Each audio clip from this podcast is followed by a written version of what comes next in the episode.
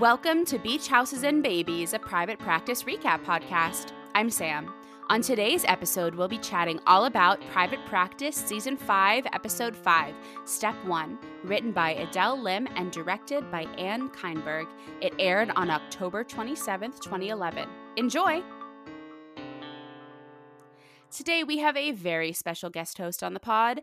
They get even more attached to fictional characters than I do, and exquisite taste in media coming from that little brain. Please welcome our Amelia Scholar, Margo. Hello. Okay, dear listeners, I was very proud of Sam because there was like no retakes needed in that intro, which if uh if you should know, we frequently have to do when we record because Sam just forgets how to speak around me. I don't know what it is, but I know I trip over my words. I, it's I not just you. I do it with lots of people, but my brain sometimes does not get all the way to my mouth.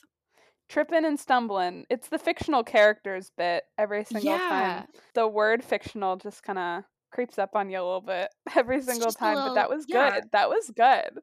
A little trippy. Thank you. Thank you so much. Thank you. Thank you. That was my little side tangent for that, but You'll be here all week. Wow, I oh, love that for you.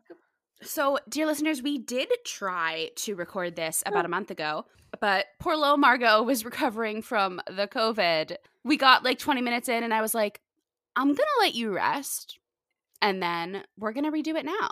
Because, yeah, I, my brain fog was so, so terrible. I like could not function and we couldn't even get the recording thing to work. Oh, it was a disaster. It it was truly not a great moment for either of us. It was no. really going through it. But we're back. So let's just take this yeah, let's just take this as a time to say, dear listeners, even though, you know, the government doesn't think so, we are still in a pandemic. So mask, vaccinate, test, please, because even though the government says it's over, you still don't want to get this thing. So No, it was not fun. Please protect yourself and your loved ones and people you don't know cuz real you want to protect. Yeah. All right, so what are you reading and or watching right now? Okay, reading, still not really doing a lot of that. Um That's fine.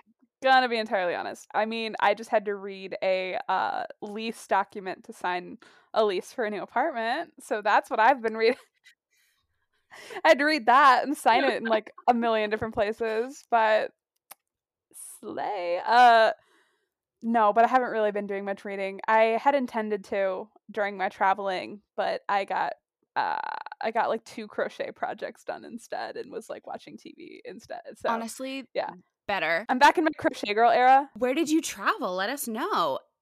I went to the beautiful New York City and I saw eight shows in five days and had just a ball of a time. I was just bus club another club the whole time. Anybody who knows knows what like emotional turmoil I was going through the entire time. Four plays, four musicals. It was a great time.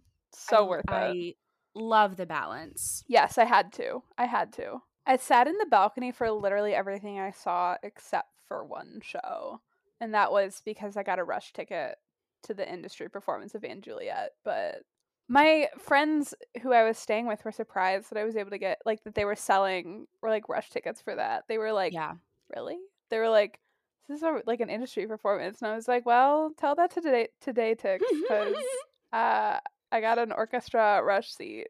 Was it the Actors Fund performance? No, it was just an added. They swapped their Sunday matinee with a Friday matinee instead because of the Tonys.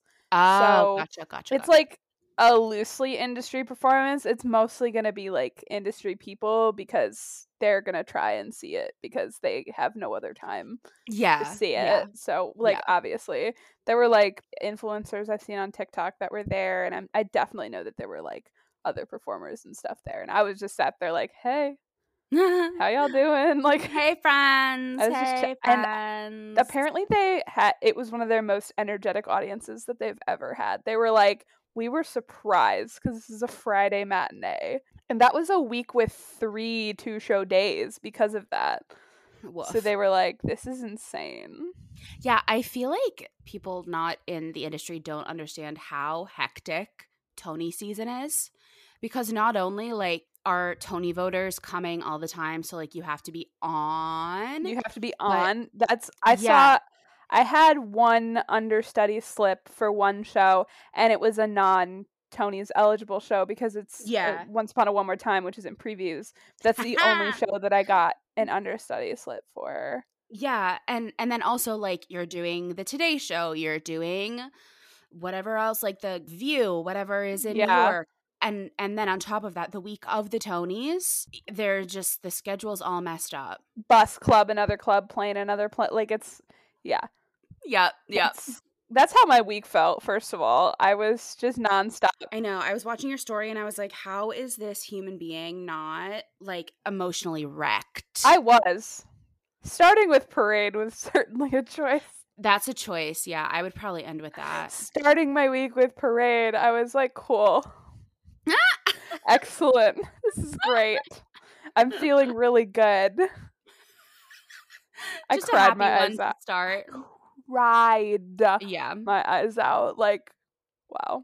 I'm glad it's finally getting the recognition it deserves because like there's a, an industry it's not really a joke an industry like thought process that like JRB musicals never get the praise that they deserve because like like when Kelly O'Hara won her Tony for The King and I everyone was like yeah but this is for Bridges of Madison County Real.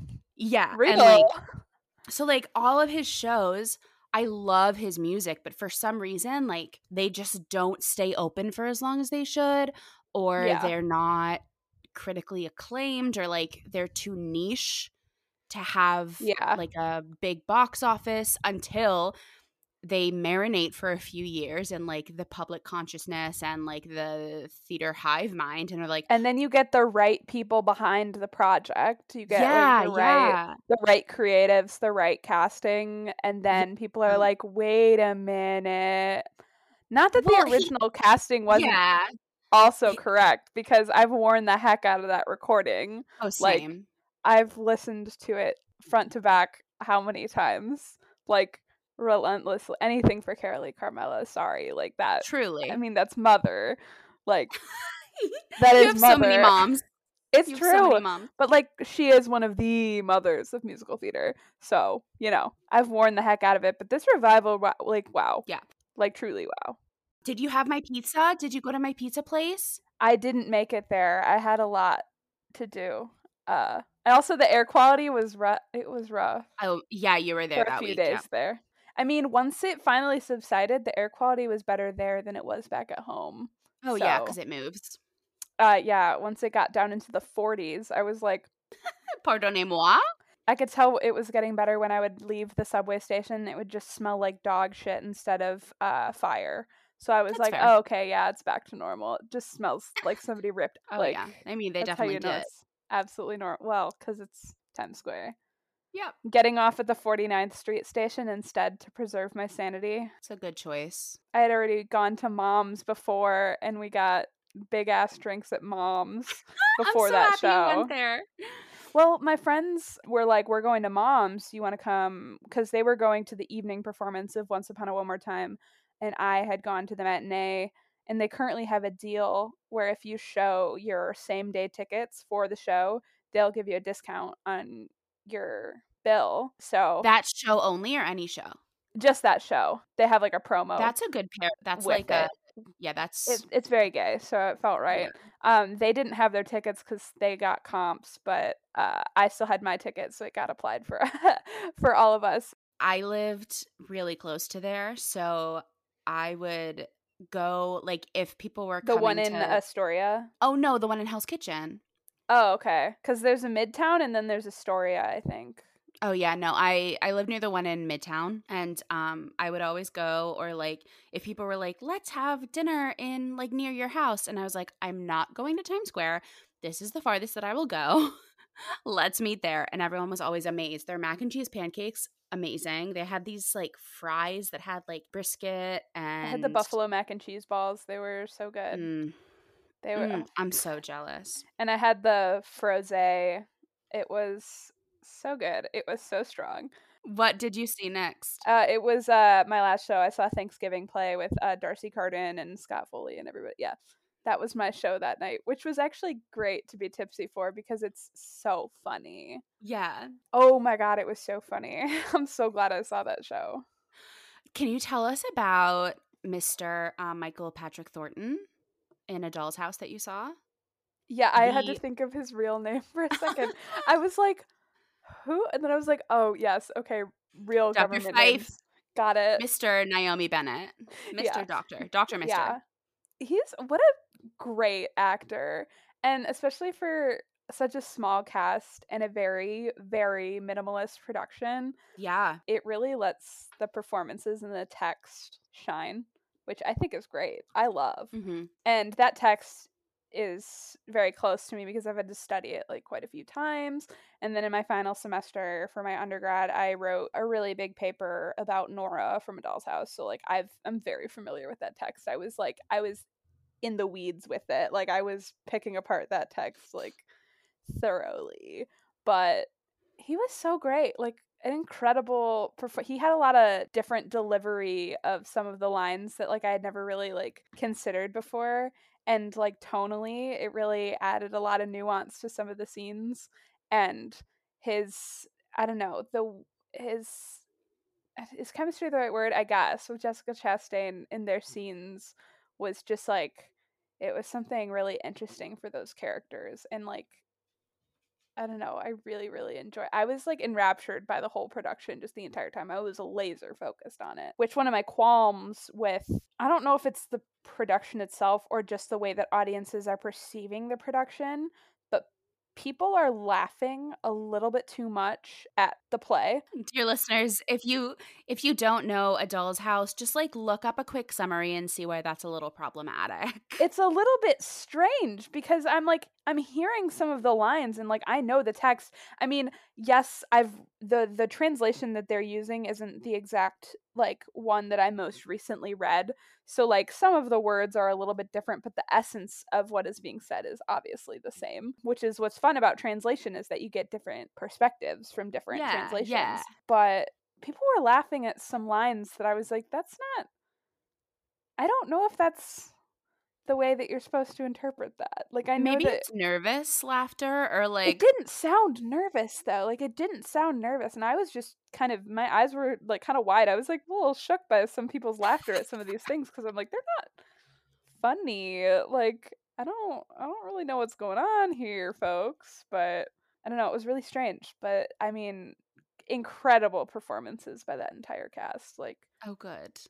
Truly i mean it's a very small cast but so good uh, Yeah. jessica chastain wow like truly wow I was watching some of his uh, Michael Patrick Thornton's. I was watching Dr. Fife's Instagram stories, and he was he like took over the Tony Awards account or something, mm-hmm. and he was talking about how the production had made that theater accessible for him because oh yeah yeah yeah your listeners will know that Dr. Fife uses a wheelchair, and so does the actor who plays Fife. Which I mean, we love actual inclusion and oh, what's the word I'm looking for? representation yeah, we love actual representation of wheelchair users playing yeah wheelchair users. And yeah, they're they made things wider that for his chair to fit through. They made uh like a like where you sit and go down the stairs, which doesn't it takes like a longer time than using the elevator that's also available, but it's like shorter, so sometimes he would use that and he just said like what an effort the production made to make it so that he had dignity in his work, which yeah we love to see it. which is great and that theater is quite gorgeous i'd never been into the hudson before Well, it's brand new. it it, it felt a lot newer than a lot of other houses Yeah. this is very spiffy some other theaters can't say that can't say the same but Certainly not. Certainly not. I got to see Bernadette Peters in concert here at the Pla- at the Pasadena Playhouse, and she is wow my love and it was incredibly special. Pasadena Playhouse won the Tony this year for regional theater. It was not shown in the broadcast, but neither were any of the production Tonys. So just a little bit mad about that because, you know, I have to share a tweet with you that I read that made me laugh about Please. the Tonys. I think I retweeted it because I was in travel back from New York when all of this was happening. Was okay. It was imagine saying the phrase "the Tony Awards Act One" streaming live on Pluto TV to Elaine Stritch. She'd probably slap you.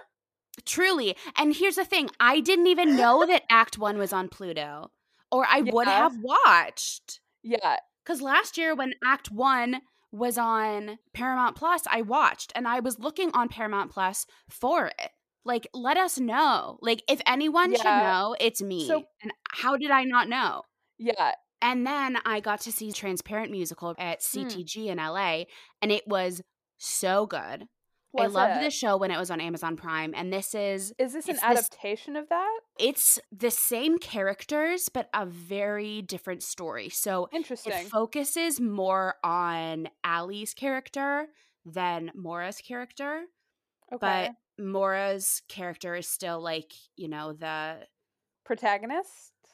mm, no, no, Focus? definitely not the I don't know. it, it's still the um impetus. Ah, Maura's character is okay, still the impetus for everything that's happening, but okay. it focuses more on Ari's character and you know family history, and it's it's great. Peppermint was in it, Oh, and Sarah love. Styles, and you know the incredible Zach Prince. So friend of the pod, Zach Prince. I've met Sarah Stiles before. She's great.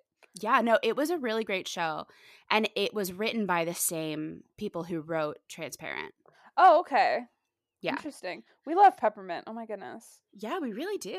Okay, head over heels stands. There's like five of us, but No, there's more than five of you. we're here. So yeah, I had a big week of theater too. Not as big as yours, but The eight shows in five days that I did. yeah, I saw two shows in four days. Do you have anything to promote? Not at the moment, except That's for like be careful and be safe, and also happy Pride. Yeah, happy Pride, friends. What's your first note? Mine is similar to you because I always get the fun intros on episodes, uh, and by fun I put that in quotation marks. um, because they always choose something new to do in terms of cinematography whenever uh, I'm on an episode. So I know it's a lot of episodes like that, but like some really It's always- choices yeah. Yeah. always happen uh, when I'm on because they know I love to rant about their weird decisions when it comes to cinematography. You said something about the dizzying spinning spinning shots, and I I- That's said exactly that my was words. like pretty much what I said. Yeah. Well, I have Yeah. your notes open next to mine. Um, Aw, I feel so loved. because mine are very light because I just chicken scratched like a few brain words down, and that's what we're rolling with. Yeah, that's my only first note because we went straight into Addison's. It was straight into the plot line. Like they didn't really Yeah. give us like a lot to work with before that, which I guess is okay. There's a lot happening at the moment in people's lives. So they're like, let's let's cut the intros. Let's uh let's get down to business. to defeat the Huns. I was about to say that and I figured you were gonna fill it in for me. When so. I asked for sons. Cannot reference anything Disney or musical theater around this one because it will lead into uh sing along. Speaking of, Ming Na Wen just got her star on the Hollywood Walk of Fame. Original Mulan, also an ER that we love. We love Ming Na Wen. Yeah. Yes, I was just about love. to say Miss Jing Mei. Ugh, I love her. I'm so happy for her. And the dress that so she wore. I know she looked so good. I think Yeah. Noah Wyle was there, Oh, which is like my heart. Like I just like know. Carter and Jing. Like ah, my heart. Yeah, Love. that made love. me I'm very still- happy. I'm still mad about her exit from that show, but that's for another podcast. That's well, yeah. I could do a whole rant about ER exits and rank them. Carol's is the best. Thank you. Sorry. That's fair. That's fair. I would just really love to say that I like hashtag science with Sarah's IVF description better than Addison's. Input jingle here. Science with Sarah. the way you laughed like you were so proud of yourself that was very endearing. I love having a jingle. It's great. I love that that's at your disposal. I think I it really embarrasses do. Sarah, but You know what? it's a it's a sign of love. Someone who is worthy of a jingle. Like I feel like yeah. Yeah. Yeah. That's so when funny. Jake is getting ready to put the little needle in Addison's hip, she says, Ugh, I miss Naomi. And I so relate to that.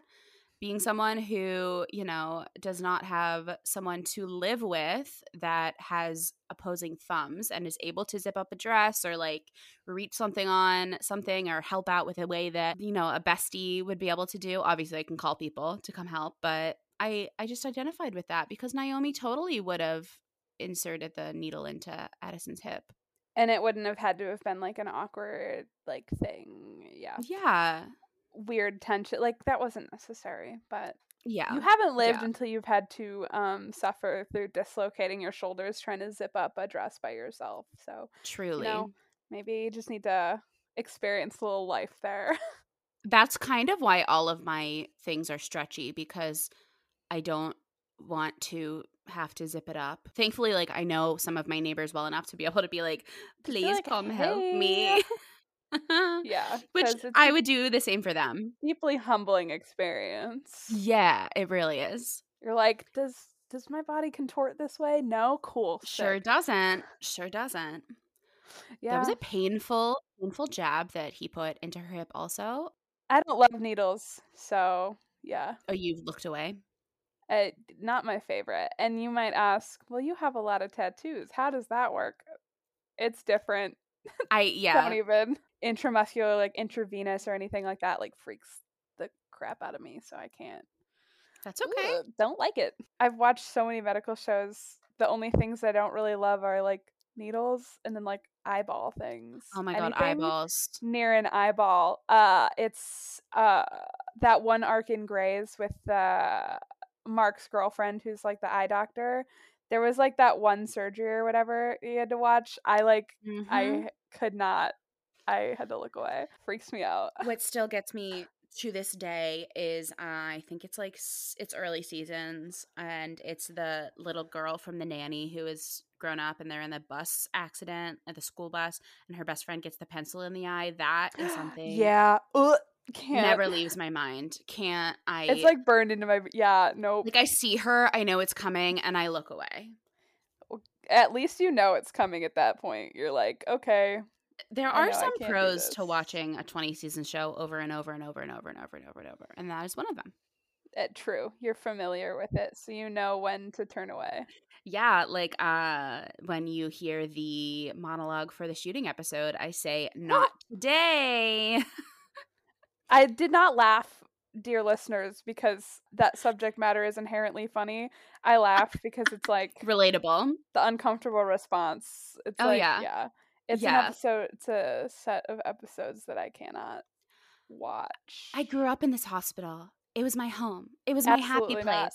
She's in the in the bathroom, you see her feet under the stalls. Not the Meredith voice. you really you, you really kind of killed that. Thank you. Thank you. Again, there are some pros to watching a heart destroying show over and over and over. The baby um Meredith impression. Whew, that got me. That was so good. okay. I loved that. Addison crying to uh I think Violet. She says, "Are you angry at me because you're yelling at me?" I don't like Was that, I'm with- laughing. Was that with the donuts or was that she, when she's eating the donuts Yeah. and Violet comes in and she's talking about how the people took her license away and now she can't help people and Yeah. I don't like that I'm laughing because of all the things we talked about with, you know, women hormones being the plot of a joke. But it does help that this was both written and directed by a woman.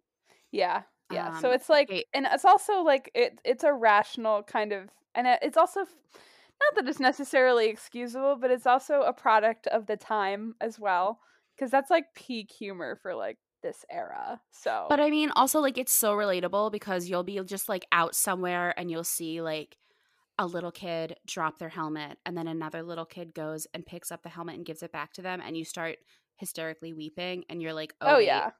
I know I when still they- cry at certain like random commercials out of nowhere, and I'm Oh, like, why am I crying? Yeah, you're like, Like- wait, I know exactly what what week it is. Or like a little like a TikTok comes up on my feed, and like it's something unexpectedly emotional, and I'm like, why am I Oh, yeah. right now? Oh, yeah. Just getting blindsided by like a massive wave of emotions, very real.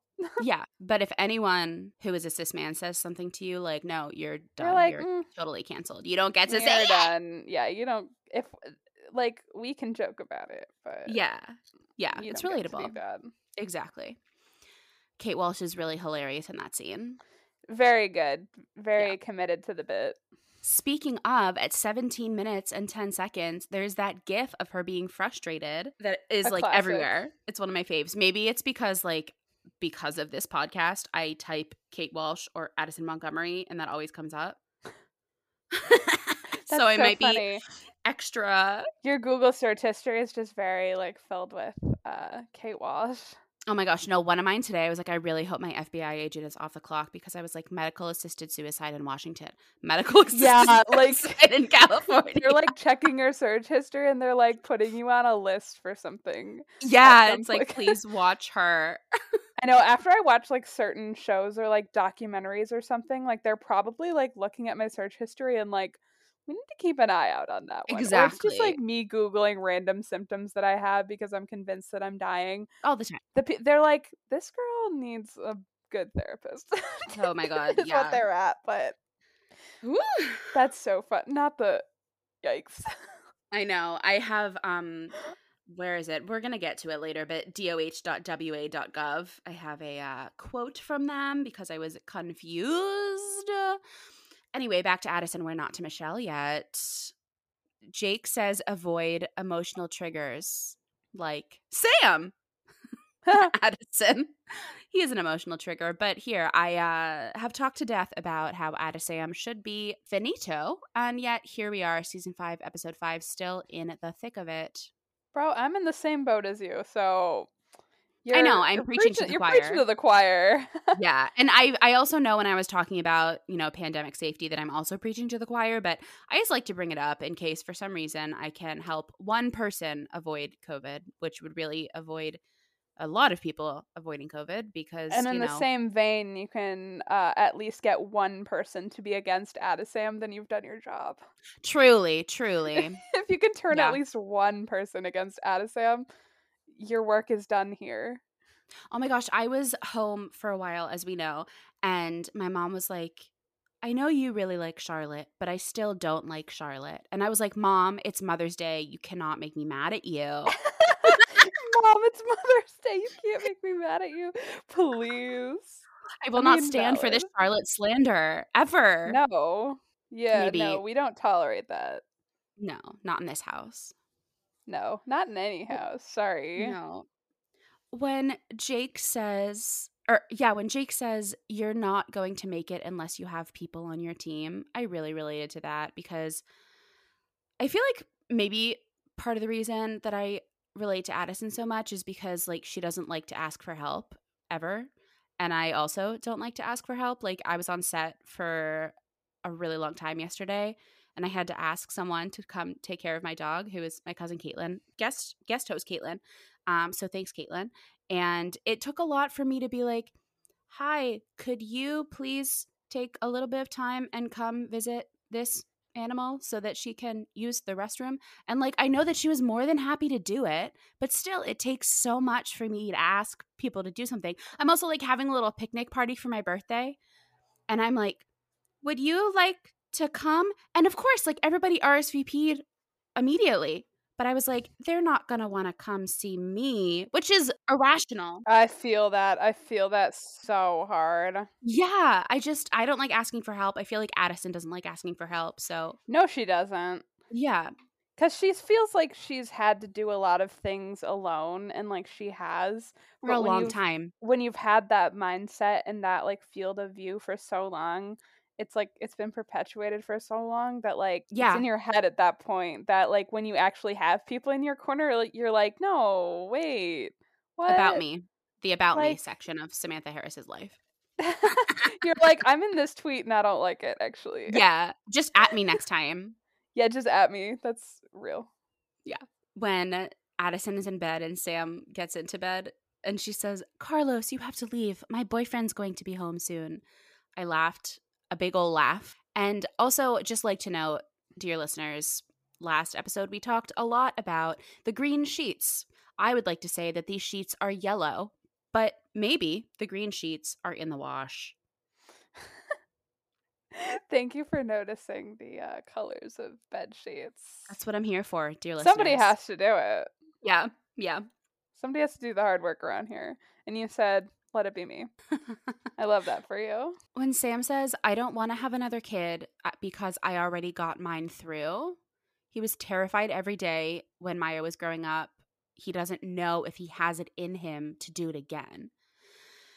I I get it, but at the same time, like Dr. Kathleen Fox says, it takes good people raising their babies right to make the world go around. And I feel like, you know, we're a little bit anti Sam sometimes on this podcast, but he, I would much rather him raise a child than a lot of other people in the world. So they True. both want, you know, Addison and Sam both want this relationship both ways with the baby without a baby, with Yeah. Nay, without Nay, like without thinking that Sam would be in this baby's life? Like, does he think that he won't care for it if it isn't biologically his? Like, care for it emotionally and physically, right? Like, he's probably going to watch that baby sometimes. He's going to drive that baby to, you know, soccer practice or a dance class. I mean, you can care for a baby without it being biologically yours. Yeah, people do it all the time. Yeah. Or maybe, just maybe, he thinks that she won't actually be able to have this baby and doesn't want to break up with her for when she, quote unquote, big quote unquote, gives up. Interesting thought. That's what I'm, you know, I've never really thought about this so extensively, so it's kind of interesting to like expand on it. that's why we're here at BHAB Podcast. Yeah, That's that's, like kind of the whole point of the thing. There's certain plot lines I don't think about very often, but that's just because I'm not an Addison girly, so I just kind of I mean, neither am I. I'm not an Addis Sam girly, I'm an Addison girly. correct. Well, we knew that. Of course. That's If we didn't- thing. Welcome to your first episode. Yeah, I was about to say you're new here. you're very new here. Do you have any more notes on Addie? Not really. I just uh, Kate Walsh was really good. Yeah.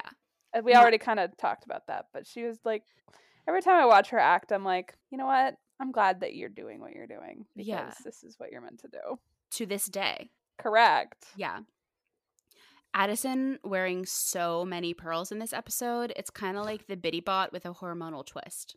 That's just kind of what I thought. It was interesting.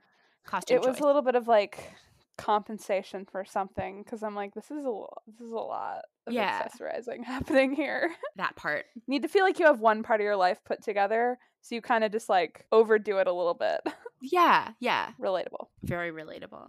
On to Wes, dear Wes, with schizophrenia, hypertrophic cardiomyopathy, and arrhythmia.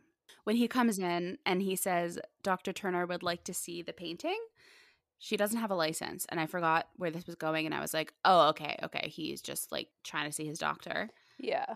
And Sam says, I know that you can't talk to him officially. And I said, Sam, stop it. Stop it, Sam. Let her not get in more trouble than she's already in. Like, the hole she's in is so deep. Yeah. the face you're making. I thought I had something to say and then it just nothing was coming out. So I just kind of stopped myself and the face I made was like really dumb. So, It's a beautiful face. Don't talk about my friend that way. oh, thank you. Thank you. My hair's really greasy. Look away. I love the audio medium. It's fine. Right? I know. I have the face for radio. I was waiting to make that joke. So, you know, thank you. Not true, but I appreciate the joke. Oh, I appreciate it. Stop. Stop it. Don't make me dance. Twirling my hair and kicking my feet. Like, Don't make me sing. Don't. Stop it. don't stop. I would never. Guys, you're so crazy. I would never. That's going to sound so good on 1.5 speed. Oh, absolutely. oh no, I gotta stop. Wait, mm. that's hilarious. I listen to everything on 1.25. I used to listen on 1.5, but I feel like the 1.25 is a good like medium ground for me and 1.5 is a little Alvin and the Chipmunks. it is. But for some things, like some of the historical podcasts that I listen to where they Oh, that's valid. talk like Talk. this. You're like, let's wrap it up. Let's Yeah. I'm like, this doesn't actually need to be an hour. This could be 30 minutes. like we need the hustle of those like five minute NPR shows that they do every Yeah. day. Like you need that kind of hustle. exactly. Exactly. If they can condense that amount of information into five minutes, let's wrap it up. Exactly. Exactly. This could have been an email. Let's let's wrap it up. oh, this could have been an email. So when Wes is painting and Violet is talking to him and Sam and uh, Wes's mom are in the background, they're at the Venice canals. That is one of my favorite spots. If you come to LA, you need to go do it. Parking is a little rough, but it is beautiful and very worth it. Bold of you to assume I'd be parking in LA. well, if you're going with someone not in a car share, That's fair. yeah, just uh, you I know. was like, why would I be driving? Here at uh, BHAB Podcast, we have suggestions of where to park in Venice Beach. DM us if you uh, need help finding the canals. That's really clutch. I really, you know, I respect that. I tried to give you my favorite pizza place, but somebody was like, no, too busy. I could never. I was very busy. It's your it's your loss. It's your loss. I barely ate meals. I was running around. It's a story for another podcast, but Okay. okay. Okay. Violet giving Wes his history to ground him to show who she is is so smart. And then when he sticks her with that dagger of the real Dr. Turner wouldn't have left me, that is so real because she didn't want Yeah. to leave him. But it shows, Yeah. like, oh, right, Violet treats patients and, like, sometimes she does a good job of it Yeah. and for her to just have to stop cold turkey with patients who don't understand what's happening sometimes it's a way of thinking at it Yeah. I like that it's showing like the broader effects of the circumstances and like just how much it's impacting like not only her but Yeah. like how it's like adversely affecting her patients like exactly exactly on more than just like a surface level. I was like, that's a really an interesting way of showing that.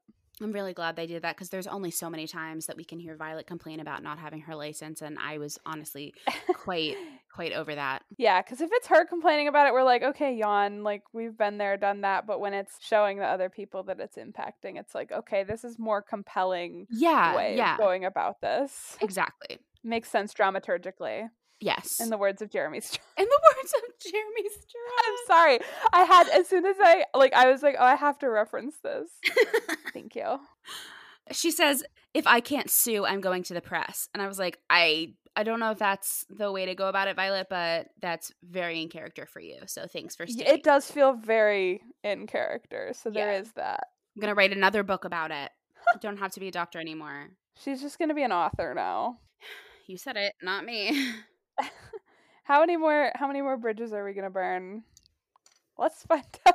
the limit does not exist good good shout on that one.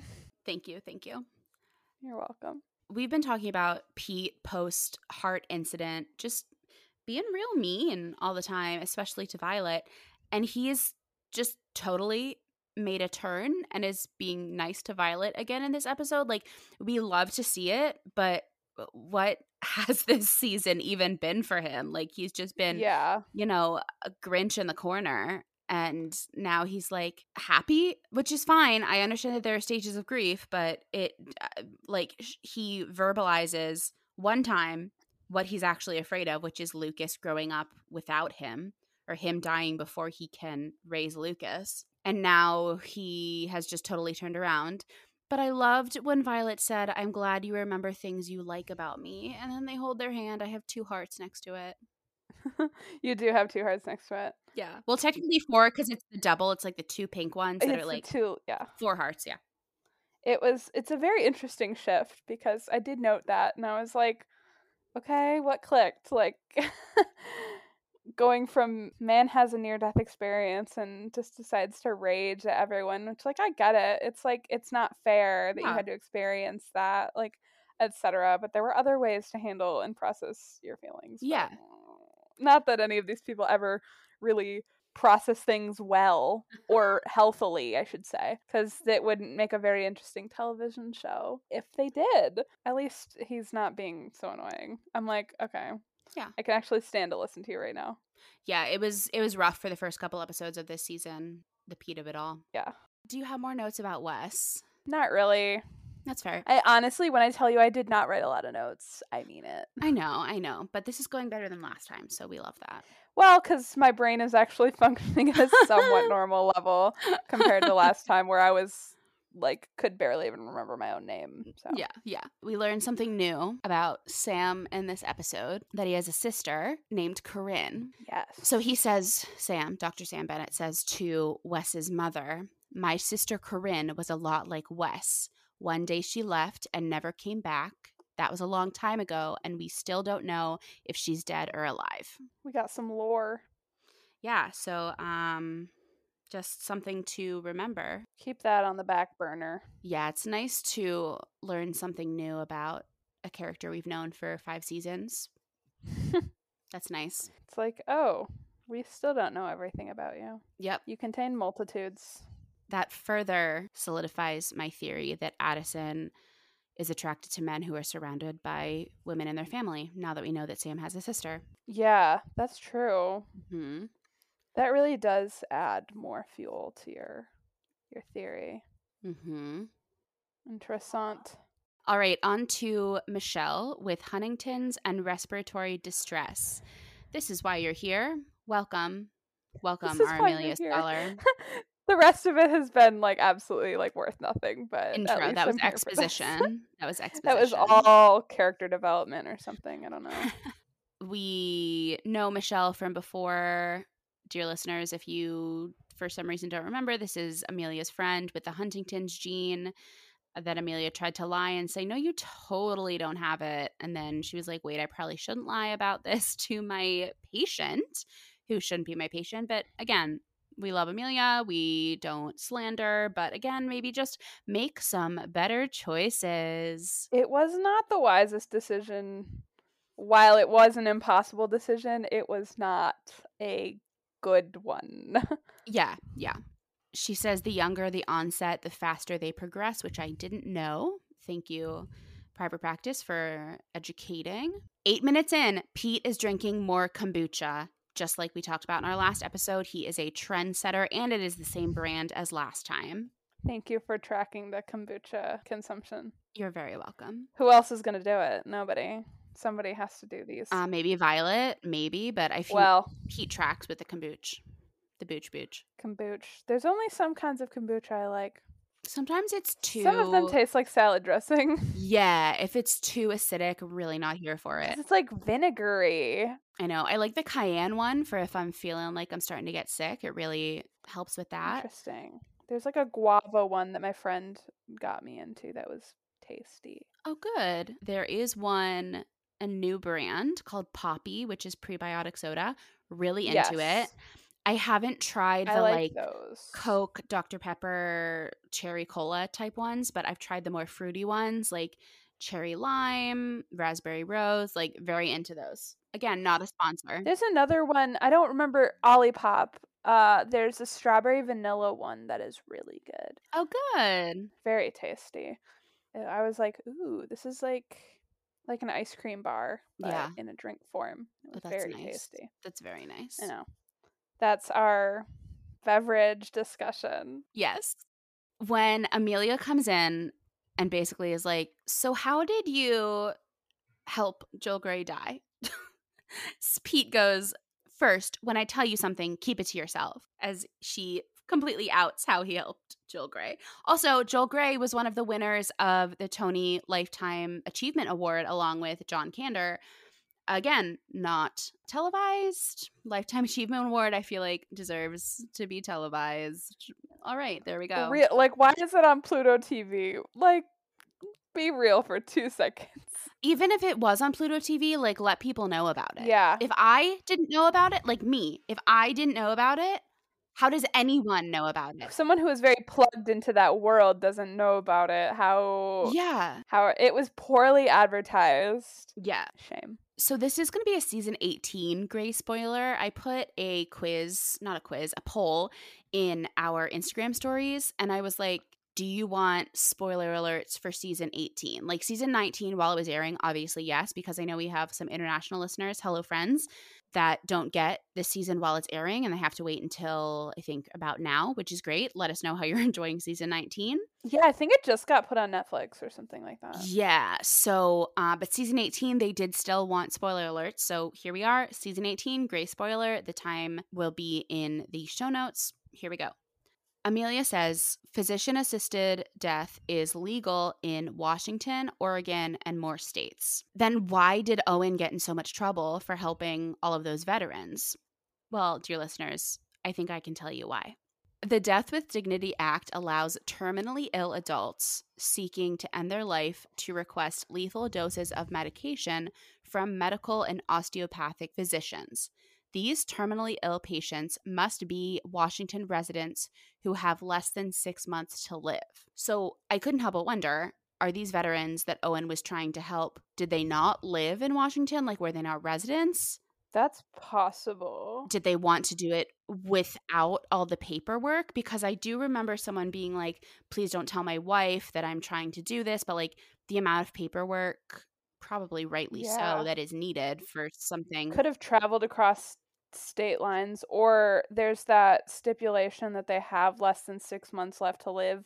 Their diagnosis or like anything like in a clinical sense might not yeah. qualify under that. Yeah. Also, that can be so subjective because somebody can be given a diagnosis and be like, they have a week left, and then they end up living for like years. yeah. So that's uh, it's like not a good metric. Whatever. Okay. Yeah. But anyway, dear listeners, if I am forgetting something, please let us know. Yeah, true. I haven't rewatched that plot line, so I No, me be, like, either. completely forgetting something. Yeah. Okay, so you can come back now from our uh, spoiler alert because I think we're done. Not much more to say about that. Yeah. At 1317, when Amelia is in Pete's office and it's like framed on his office, like his desk, and the little like shelves behind and in front of it. Again, unknown what is on those shelves. And Amelia steps into the frame and it is so perfectly balanced and still. It is so good. She's standing, he's sitting. Love that.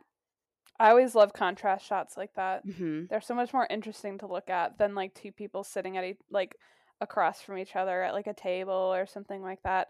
I love it's like the theater thing where you like like or dance like where you like levels. Yeah, yeah. They're good for the eyes. It adds something really interesting to look at. It was also very interesting to me that they did just a wide shot and didn't do coverage on both actors. I am choosing to believe that that was intentional and not a time constraint because it was like that is yeah. it was it was like we're having a conversation with these two people and it is not it's like almost a selfless conversation because they're talking about helping other people as opposed to having coverage on one person explaining it and having it be i'm not going to say it more of a selfish conversation but like it's not about these two people so we're not focusing on one person at a time That is actually interesting thinking about it like that. I do actually like that idea if it's purposeful. yeah i'm choosing to believe that it is because you know having been on set for 12 hours yesterday Interesting. a lot of times unless there's children involved um they'll just keep you there so They'll keep you there. sometimes like uh, paying a little overtime uh the budget doesn't really care Yeah. I like listening to directors and things like talk about like shot selection and like things like I just find that so fascinating, especially with like a lot of the prestige TV I've been watching. It, I'm very fortunate that there's a lot of behind the scenes content for all that stuff. Shout out to HBO. But there's Yeah. all like I just love listening to people talk about why they shoot things certain ways. Any of my Succession watchers, you'll know because certain directors that worked on that production like Mark Mylod listening to them speak about it like i want to pick their brains so bad yes because you're yes. like how do you see things in such a way that allows the camera to capture things exactly like the way that you're thinking and especially since they shoot on film like i don't know how they were doing what they were doing half Yeah. the time because film is a whole different ball game yeah dear listeners that's film versus digital yeah film versus digital is Yeah. like very you have less takes generally. Did you watch Queen Charlotte? No.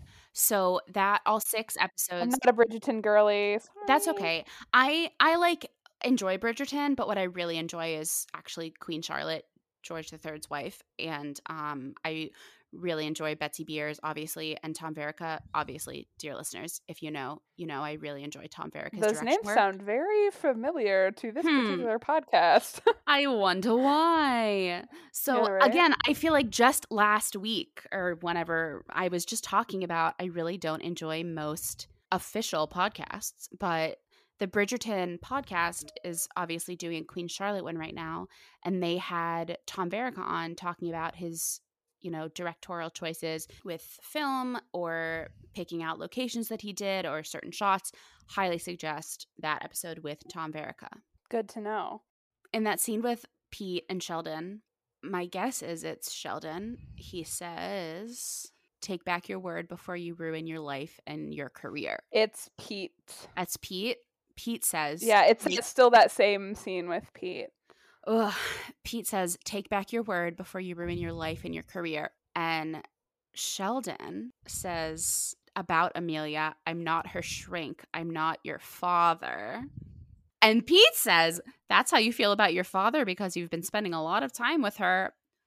Ooh, Kind of jaw drop. leave that there. Um, so now we're in the part where Amelia and Michelle are in the living room getting ready for things, and Michelle gave Amelia an out and she didn't take it. I've not noticed that before. Michelle says, I don't want to get you in trouble. And Amelia says, I don't want you to suffer. I've never noticed that Michelle kind of gave Amelia an out and she didn't take it. I, yeah. uh, when Amelia. I don't know if I remembered that specifically, but it does kind of make sense to kind of like emphasize Amelia's commitment to be like, you are giving me an out, but like, yeah. I'm not to take it. Yeah. Amelia adjusting the pillows so Michelle is comfortable, and the single tear on Michelle's cheek really got me this time. Yeah.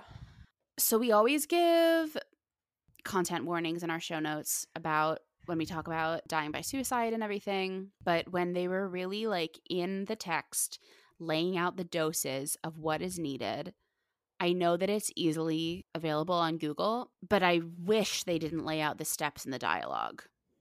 Like, I Yeah. wish. I understand that, like, it was showing that Amelia was being very, like, professional about it, for lack of a better word. I just wish that for, you know, national, international television available at all times to people who might be in a difficult place, I wish they didn't lay out the steps in the dialogue. That's a fair point. Yeah. And I don't know if it would have been laid out like that today.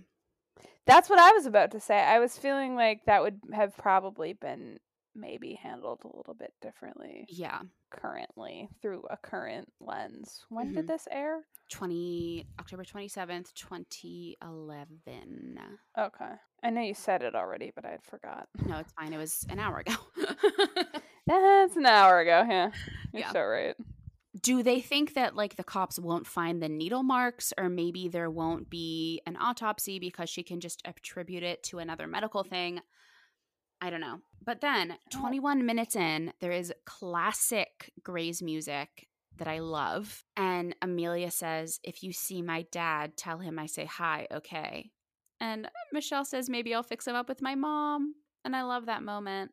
That was such like a bestie kind of Yeah. moment. Do you have anything about thus far to say with your chicken scratch?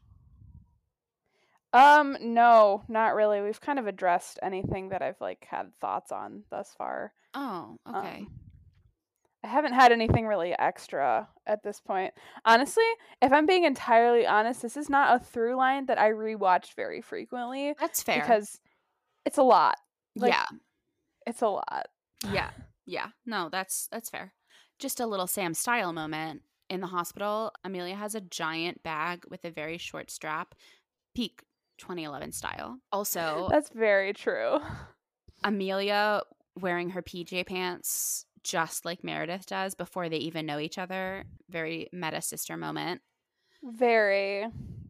Like I feel like Meredith would wear that exact outfit. I will say Amelia in like her all dark clothes, like emo Amelia era, very personal to me. Oh, we're almost Well, there. that like beginning of the episode, she was wearing like all dark clothes too. True, but we're getting to like, you know, Well, yeah, black jeans and curly hair and yeah. yeah. I feel like that's not a spoiler because we know how this episode ends. I, I was about to say, I was like, that's yeah. Yeah. Sheldon saying that he would and should go to the cops is terrible. Don't do that, Sheldon. But maybe I was like, is he a mandated reporter? Which, again, does a mandated reporter still have to report if the person is not their patient or student? That's my thing because I'm. I mean, I've had to sit through a lot of things on mandated reporting, but I don't know what how it goes when the parties involved are like not related to you. not not not your problem, but that's not what I meant to say. But I know what what you popped into my brain. Um, that's awful. Uh, when they're not, it's not under the client, patient, whatever. Yeah. Interesting. The moment when Amelia realizes that Michelle is still alive is beautiful because she kind of comes out of her cave of sadness and has a little bit of hope that her friend will be okay, even just for a little bit. Incredible acting, by the way. Oh yeah, Um, that yeah. We're getting to just some incredible performances by Caterina Scorsone. So like, yeah. Buckle up. But yeah, if you thought that it was good here, then like, you know, next couple episodes, Lord. Oh. When Amelia discloses to Michelle that she also is struggling, she says, I know it doesn't compare to what you're going through, but I struggle too every day. Pills, booze, I'm branching out. Uh, I like that she is being honest without trauma dumping, saying, like, Yeah. I'll help you if you help me. I like that that is put in that way. the way that she phrased it felt very realistic because when people talk about their struggles and the things that they're going through, we always have a tendency to like minimize our own stuff because like trauma and like the way that things impact people is so subjective because one thing that might be traumatic for one person might not affect another person in the same way. So like you think that in a degree one thing is worse than another thing, but really, if it has any sort of traumatic impact on you, it's still valid. Exactly. You are still going through something that is deeply traumatic to you. So, like us as people, we in in a way to not like I don't know to not upset other people, we tend to like minimize our own stuff, and it's just such an interesting and like very human phenomenon. So I kind of liked that that's how that was phrased because I was like, oh, that's actually like really, really relevant. And also, she's still remaining really empathetic to like Michelle's situation. Yeah, Like, it's very different from what Violet did to Charlotte last season. True. Oh my god, yeah, that's actually like a really good like antithesis. To... Yeah. I was trying to think of the word antithesis. I can't believe that came out, but bless here bless are. sweet soul. I was gonna say comparison. Antithesis is so much better. Ten dollar words. There we go. I like the word antithesis. So we have a little listener mail here that I am inserting here because that's where it goes. I know it seems a weird place to put listener mail, but one of my favorite TikTok accounts, Calm Down, Get Straight Kate, on TikTok, messaged with a. Uh, the content is very unhinged, so I'm not quite sure how to do it, how to uh, explain it. But it was this scene where Amelia discovers Michelle with an audio that is not this and it's again a serious topic but sometimes you just have to bring comedy out of uh trauma tragedy and i said oh like we're about to cover this on our podcast on our episode. And calm down get straight kate said i hope you bring up the cultural relevance of the twilight universe. So i said i'm not familiar but my guest host will be. I also was confused how the Twilight universe was incorporated into this very specific moment of television history. And then I realized that Amelia says that she has a DVD of the second Twilight movie with the hot werewolves. Um, so I am not familiar with Twilight. I didn't read the books, I have not seen the movies. Science with Sarah and our dear friend of the pod, Jade, are upset with me about that. Um, also, probably f- sister pod host Abby and Brie would also be upset with me about my lack of Twilight knowledge. But please, dear Margo, Amelia Scholar, take away the Twilight universe. Okay, uh, now to say that I'm deeply educated in Twilight would be incorrect. You have to I'm be not. more than I am, though. I am aware of how big it was at the time because it was like everything everywhere. Like it wasn't for Everything me everywhere all at once, Yes. Uh but not at all. but not at all. Um because it just it wasn't for me at the time. Now it's for me in the sense that like it's kind of its own huge part of the cultural zeitgeist that like I can watch that with friends and appreciate it as a sort of camp classic rather than taking it seriously as like this is cinema cuz obviously it's not but you know it was such a big it's such like she said it's the second movie right i'm Yeah. trying to remember when that came out excuse me the first one was out in 2008 which the original twilight has a 5.38 rating uh, on imdb in case you wanted to know that Do you have that memorized or pulled up? no, it's pulled up. I have it right in front of me. Is New Moon the second one? Uh, Twilight New Moon is 2009, so that would make sense. Yeah, then uh, which has a 4.8 rating on IMDb. Yeah, okay, yeah, it is New Moon. I can never remember the order of them because uh well, I've never watched them in a very like serious setting. Okay, so um, calm down, get straight, Kate. I'm sorry that we can't quite talk about the uh, cultural significance of the Twilight movies, other than it is culturally significant. Like it was it was the moment. Yeah, feel free to send in um, more listener mail about that. And please don't flame me for not being an avid um Also, me. enthusiast. Also, me. I know about a lot of other things, just not Twilight. Yeah, Twilight is not anything I was ever because that was then on the verge of like the Hunger Games era, and that was more my jam because I actually liked those books.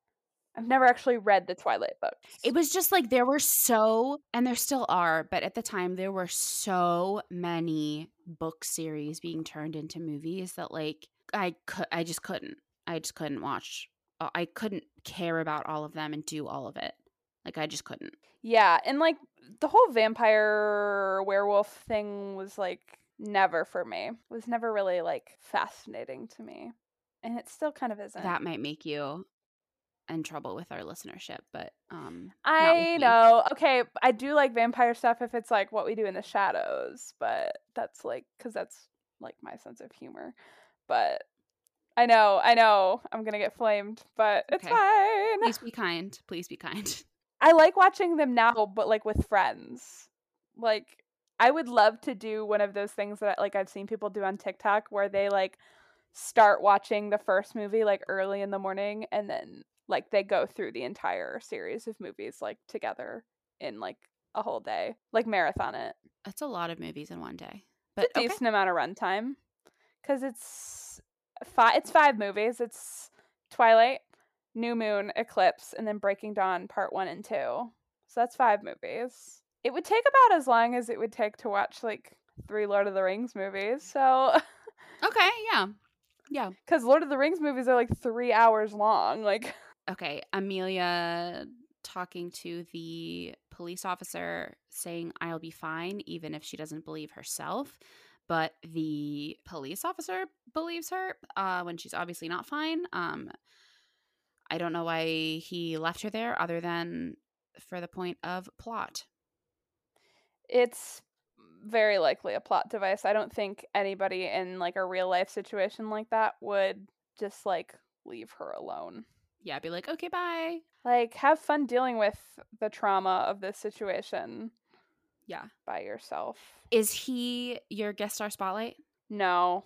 Okay, so I just want to highlight that the actor who plays that police officer, his name is Greg Collins, and his IMDb is stacked. Really? He has 172 actor credits starting in 1984. Dang. Starting in 84, and he has Hun- wow. Yeah, 172. Um, he's just one of those people. Booked and busy. Truly, he was on True Blood. Speaking of vampires, he had a long arc on Jane the Virgin, which is what I think I'm familiar with him with. But he's been on The Bold and the Beautiful, Young and the Restless, all of the Law and Orders. He was on Boy Meets World, Criminal Minds as two different characters, Seinfeld, like a Days of Our you know Lives. you've made it when you've been on Criminal Minds as two different characters. I know, I know. Um, he was in P.S. I Love You. Just Falcon Crest, like Cheers. He Cheers as two different characters. Wow, that's another way.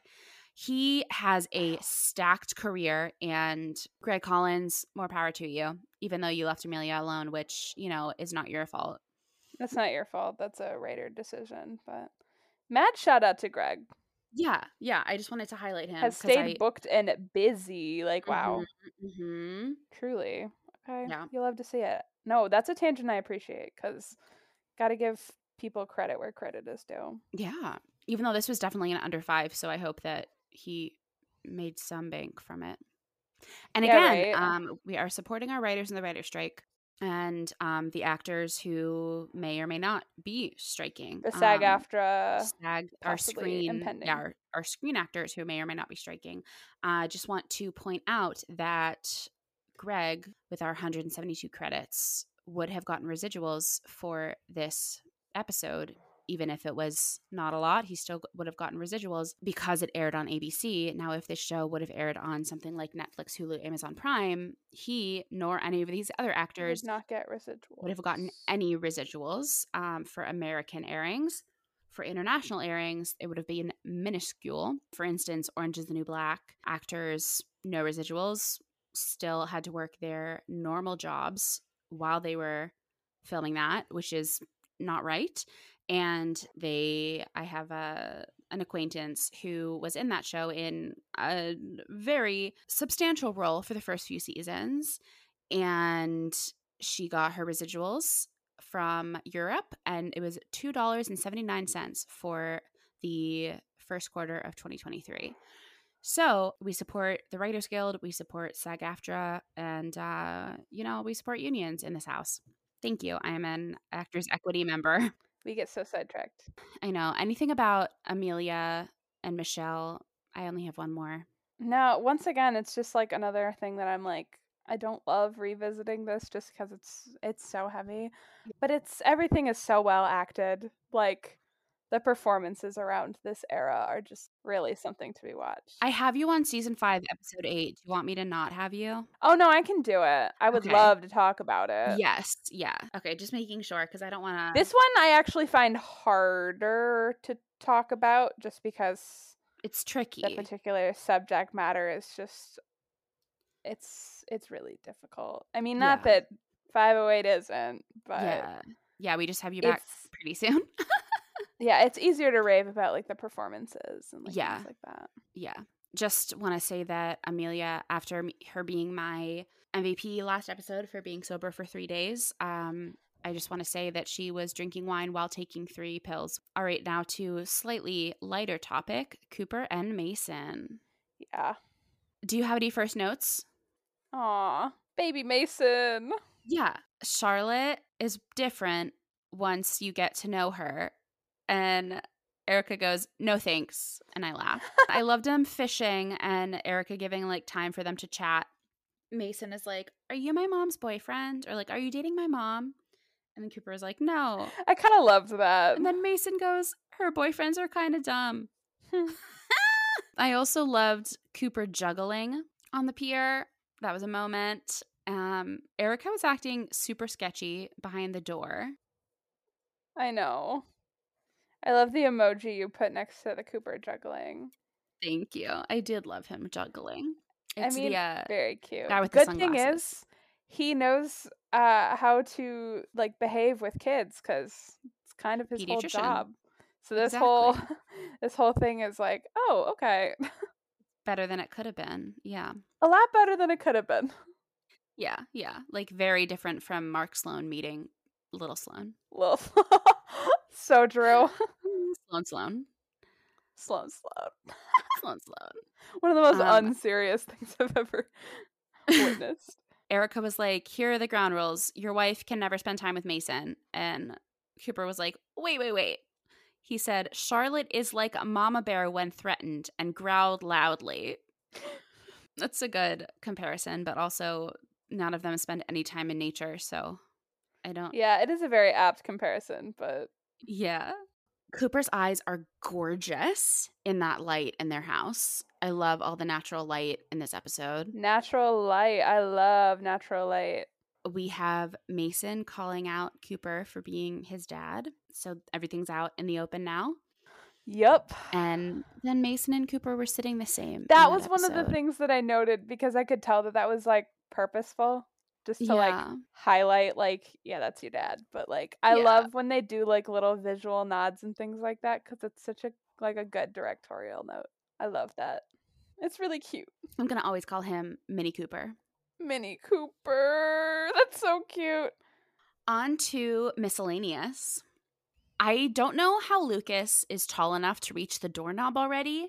That doesn't feel right It doesn't. It doesn't. And so then I also said, LOL, that half the time we're like, how is Lucas not older by now? And then the other half of the time we're like, no way he's that old yet. It's uh, time is.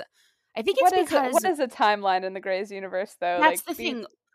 We're so like sidestepped by how time moves in this world that we're like, how is he not in college? But also, why is he speaking and holding up his why own is head? He, yeah. Know? Like, You're so right. It doesn't doesn't really Yeah, I think we're just we don't have the trust there. Not that we need to, but Violet says, "Hey Uncle Sam, how you doing?" It's weird to hear her call him Uncle Sam even though just I hearing know Uncle like, Sam is so funny cuz I Yeah. You know, Uncle Sam USA. Woohoo. Yeah. And then Violet says that baking is harder than medical school. funny. Did you notice any like interesting walk on appearances for extras in this episode, dear Margo? No, no, I did not. So, um, Courteney Cox is a walk on episode. Such an interesting walk on. She was in Co- in Cougar Town at the time, um, and we'll talk more about that in just a few minutes when we get to trivia. Wow. At 23 minutes and 38 seconds, the shot changing from Wes's room to Amelia's entry into the ER with Michelle after the allergic minute is gorgeous and very well done, but also a little dizzying. And between that and the opening shot to the episode, it makes me wish that I didn't use the car sick rating a few episodes ago. That's so valid because now you're like this episode, you're like, wait, but like I'm actually car sick. Actually nauseous at the moment. yeah, like literally uh, sick. Yeah. 24 minutes and 40 seconds. The music hush as Amelia gets up yay and Kindberg. Also the fact that like Amelia sits right next to Wes's mom and we have a shot of just the two of them. Good stuff. And Amelia like sinks down into the seat. The incorporation of the natural light in this episode is really beautiful and astounding and like at the door of Mason and Erica's house in Michelle's hospital room with like half of Amelia's face lit in the sunlight and then in Jake's office like I just love it all really really good directorial choices that made this episode like look really nice yeah, like i love yeah. when an episode looks good not to say like for network television but sometimes network television gets really formulaic and they don't get super creative with like how things look so i appreciate when people get a little more quote unquote artsy with things yeah. and kind of break from that like formula because I can't think of like a recent Grey's episode or anything that like they made an effort to like make it look you know. You're forgetting about the all in one from this season, the one shot in the first act. Maybe I am forgetting about that because you uh, are. I don't okay, remember so, that. Your listeners, fast forward if you have not watched season 19. It's after Addison gets hit by gets hit by the car like lol addison like her finger gets hit by the car oh yeah i forgot about that how could i forget about that yeah and then we follow addison in she sits down her like shoulder is out simone helps her then it goes it follows bailey into the treatment room with tia or whatever her name was from shameless and then it goes back to addison and then we see addison it's like the all-in-one yeah, I have not been very invested in this season, so there is that. That's probably why I forgot. That's okay. I I don't. I uh. I, I need to pay attention to Grace for my sanity and happiness. So Yeah, I really got sidetracked with other shows that were not to say more worth my time, but they weren't disappointing me as flagrantly. So, oops. that's fine. Different I mean, soapbox. that's okay. Yeah, yeah. We're not even going to ask you about the uh, Chimelia moments. Yeah, we're not going to go not- there because you're going to hear some words that are not safe for the podcast. the ending lines of this season from Addison in therapy have been worrying to me. Um, earlier in the season, she says, "For once in my life, I feel happy." And uh, our dear co-host, I believe, I believe it was Melody, said, uh, "I'm not gonna be happy." And then this episode, she says, "I had to learn to let myself hope." These ending lines are not boding well for the rest of season five. Yeah. Um, yeah. I don't want to say anything, so I'm just, yeah. No one can be happy or hopeful in this universe. No, anytime that somebody starts to feel any sort of like good feeling, things immediately take a 180 degree turn. So, nothing good can ever happen to anyone in the Grey's universe. not a one, not a one person. Shout out to Shondaland. All you experience is pain. All the experience is pain. Viewers included. Of course. Sam's style is Violet's purple part tie dye, like almost Monet esque shirt. There's a big mother of pearl necklace and the gorgeous curls in her short hair. Also, I just want to note that asymmetric things were all the rage that year, and they've incorporated it a lot in both this outfit of Violet's and Addison's gray suit dress with like the asymmetric neckline. And they did it quite a bit with Naomi last season as well. They were just having some fun with some of these moments. Yeah, it's a good costume minute. It is. Who's our guest star spotlight? Er, I chose uh for the character is uh I believe her name is Karen because I already clicked away from her character's name. Yes, her name is Karen. Uh, but the actress's name is Cynthia Stevenson because she is a Shondaland frequent flyer, very frequent flyer. Um, she has credits for like a majority of Shondaland shows, like Grey's Anatomy, off the map, private practice, scandal, how to get away with murder. Like she's like if you think that somebody's been in a lot of Shondaland shows, she might take the cake for like some of the most appearances in terms of how many Shondaland shows she's made it into. It's like Wow. deeply impressive to me. So, since you have it up and our Grey's Wiki trivia is lacking just a little bit, can you? They're lacking in trivia and they're really telling us every single thing about the storyline. Can you tell us about who she is on Grey's?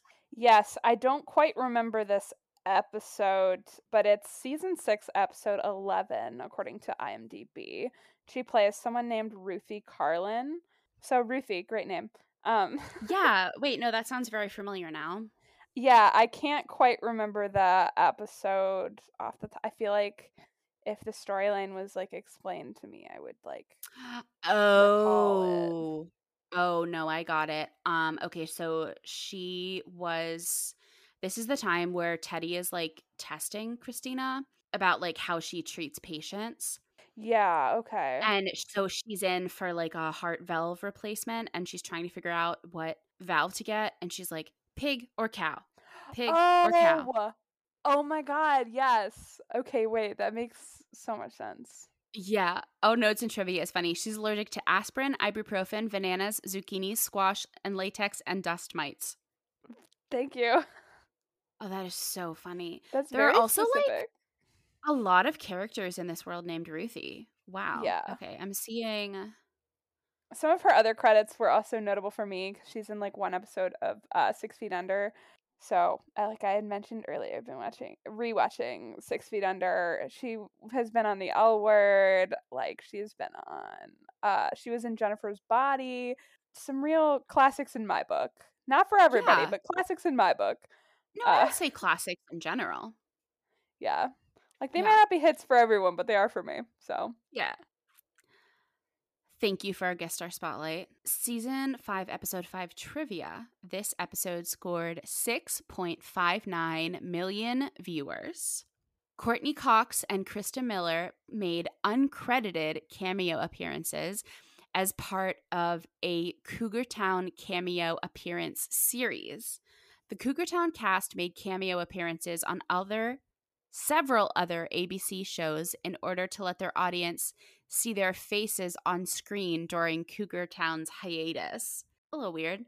Um, but the show was very big at the time. I remember that. Goofy. The pair walked through their practice at about 16 minutes and 16 seconds, and their colleague Ian Gomez appeared in Grey's Anatomy episode Love, Loss, and Legacy. Interesting. Yeah. Certainly a marketing choice. Very weird, especially people who are so recognizable. Like Courteney Cox popping up in the back of an episode, and you're not expected to be at least slightly taken out of it. Like, why, for no reason, is Courteney Cox just walking through here to not even like say anything? Like, that's so like straight. I feel like that would be really jarring for an audience because it's like very, like you said, very recognizable person. Yeah, quite quite random. very public figure. Exactly. Are you prepared to mumble on anything or you just feel like I mean, I'm about to be back, so like I'm not gonna I'm not gonna take up too much of y'all's time. Like you're gonna hear from me very soon. So okay, and we're at a juncture where I'm like once again trying to like not spoil anything. Um, but a lot of that is like coming soon. So Yeah, no, that's fair. Um again, like the breadcrumbs have been left since the end of last season. So Yeah. You kind of like even if you have not watched the show before, like you kind of know where Amelia's headed. yeah. Yeah. But as for like specifics, I'm just trying to like not say too much. Yeah, yeah. No, I I appreciate that. Ratings and MVPs. Who's your MVP? I am a little bit at a loss for an MVP because nobody was like really sticking out to me in MVP territory. We're at a really difficult juncture for like a lot of people. I don't know. Maybe Addison because she's like she's dealing with a lot right now and she's like kind of taking it somewhat like a champ. So, Okay. Yeah. Yeah. I I was really struck. I didn't put it in the notes, but when Jake was like with the hormones coursing with your veins, like of course you're going to have some sort of reaction to all of these things. that's really valid. I also was struck for MVPs. So my MVP is the music because it gave me classic Grey's feels for a classic Grey's type episode. And I really appreciated the music true. and how it was incorporated and brought in and out at certain times, as we talked about before. So, yeah, my MVP is the music. We love music directors. Yes. What's your rating? That's another one that I'm like a little bit at a loss for because I have I wasn't able to find like enough of a through line to like really connect everything together. I feel like at the moment everybody kind of needs a hug. So perhaps that's my rating is that everybody needs a hug on the beach. That's good. Everybody needs a hug on the beach. On a the sandy hug. Cuz it has I have to put on the beach at the end of it because what this is beach houses and babies and Yes. so And there were no babies in this episode. No, there were no babies, so we have to make some sort of reference to the beach to make it um fitting. Of course. So A valid, valid episode. Um, my rating is a storm cloud coming in quick and there's no time to take cover. Ooh, true. So Cooper had no time to figure out how to answer the question when Mason was quite simply, Are you my father? Episode of Maury real quick right there. Yeah. Pete and Sheldon didn't have time to figure out a way to help save Amelia from herself. Amelia didn't have time to help when Michelle had an allergic reaction. So, yeah, that's my rating. Thank you for being here. That's really good. Thank you Oh, you're Thank you. for being here. Oh, and the storm cloud is obviously on the beach because there's nowhere to take cover. Well, yeah. Well, cuz you've got your whole blanket uh not blanket, towel and everything like set up on the sand and you've got all your stuff sprawled out, but the storm cloud comes rolling in. You don't have time to gather all your stuff before you get out of dodge and Exactly. run for cover. You don't have time for all that because the lightning's about to be striking, and you don't want to be on the beach when the lightning's striking. Sure don't. So real. Thank you for joining us for this week's episode of Beach Houses and Babies, a private practice recap podcast. Please follow us on Instagram at BHAB Podcast and be sure to subscribe on Apple Podcasts, Spotify, or Anchor to be the first to hear future episodes. You can find me at Samantha G. Harris on all social media. And you can find me nowhere. If you'd like to support Beach Houses and Babies, please consider leaving us a rating and review on Apple Podcasts and Spotify and sharing it with a friend. It really helps people learn about the show. And again, if we ever get a new one, we will read your review on the podcast.